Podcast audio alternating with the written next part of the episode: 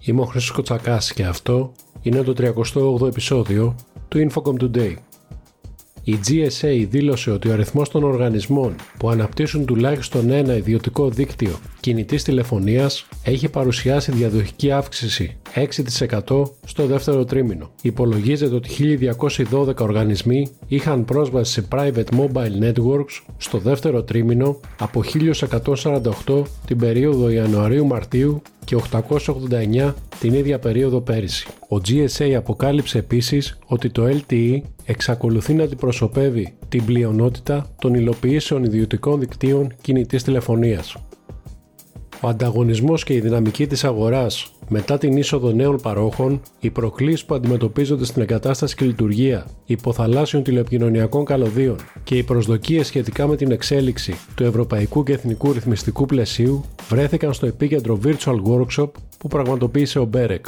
Ενώ το θεσμικό μοντέλο της Ευρωπαϊκής Ένωσης αναγνωρίστηκε ως φιλικό προς τις επιχειρήσεις και πολλά υποσχόμενο παγκοσμίως, οι ομιλητές πρότειναν ότι ο εξορθολογισμός και η εναρμόνιση των εθνικών πολιτικών και υποχρεώσεων θα είναι υποφελής, καθώς επί του παρόντος δεν υπάρχει ένα ολοκληρωμένο ρυθμιστικό καθεστώς για τα υποθαλάσσια καλώδια σε εθνικό επίπεδο.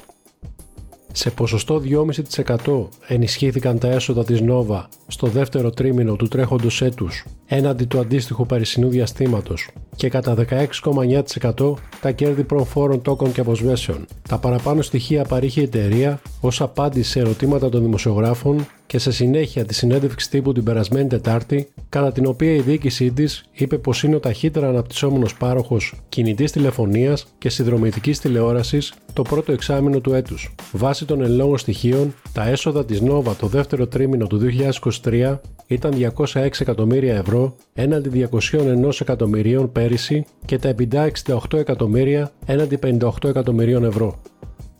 Η Ευρωπαϊκή Ένωση εξέδωσε προειδοποίηση προς τον Elon Musk βάσει της οποίας καλείται να συμμορφωθεί με τους νέους νόμους για τα fake news και τη ρωσική προπαγάνδα αφού διαπιστώθηκε ότι το X, το πρώην Twitter, έχει την υψηλότερη αναλογία αναρτήσεων που παραπληροφορούν σε σύγκριση με όλες τις μεγάλες πλατφόρμες κοινωνικής δικτύωσης. Το Facebook ήταν ο δεύτερος μεγαλύτερος παραβάτης στην έρευνα που καταμετρά τις αναρτήσεις που θεωρούνται παράνομες σε ολόκληρη την Ευρωπαϊκή Ένωση βάσει του νόμου για τις ψηφιακές υπηρεσίες, ο οποίος τέθηκε σε ισχύ τον Αύγουστο.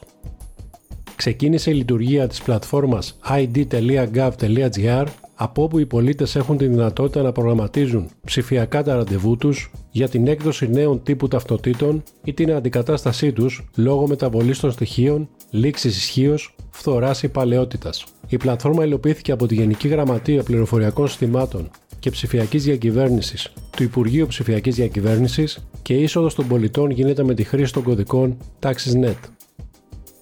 Σύμφωνα με τη μελέτη Global Handset Model Sales Tracker της Counterpoint, στο αποκορύφωμα του 2017, περισσότερα από 700 brand ανταγωνίζονταν στην παγκόσμια αγορά smartphone. Το 2023, ο αριθμός των ενεργών brand έχει μειωθεί κατά τα 2 τρίτα σε σχεδόν 250. Η ορίμανση της βάσης των χρηστών, η βελτίωση της ποιότητας των συσκευών, η μεγαλύτερη κύκλη αντικατάστασης, η οικονομική κατάσταση, τα σημεία συμφόρησης στην εφοδιαστική αλυσίδα και οι τεχνολογικές εξελίξεις όπως το 5G έχουν μειώσει σταδιακά τον αριθμό των ενεργών brands και τον όγκο των πωλήσεων.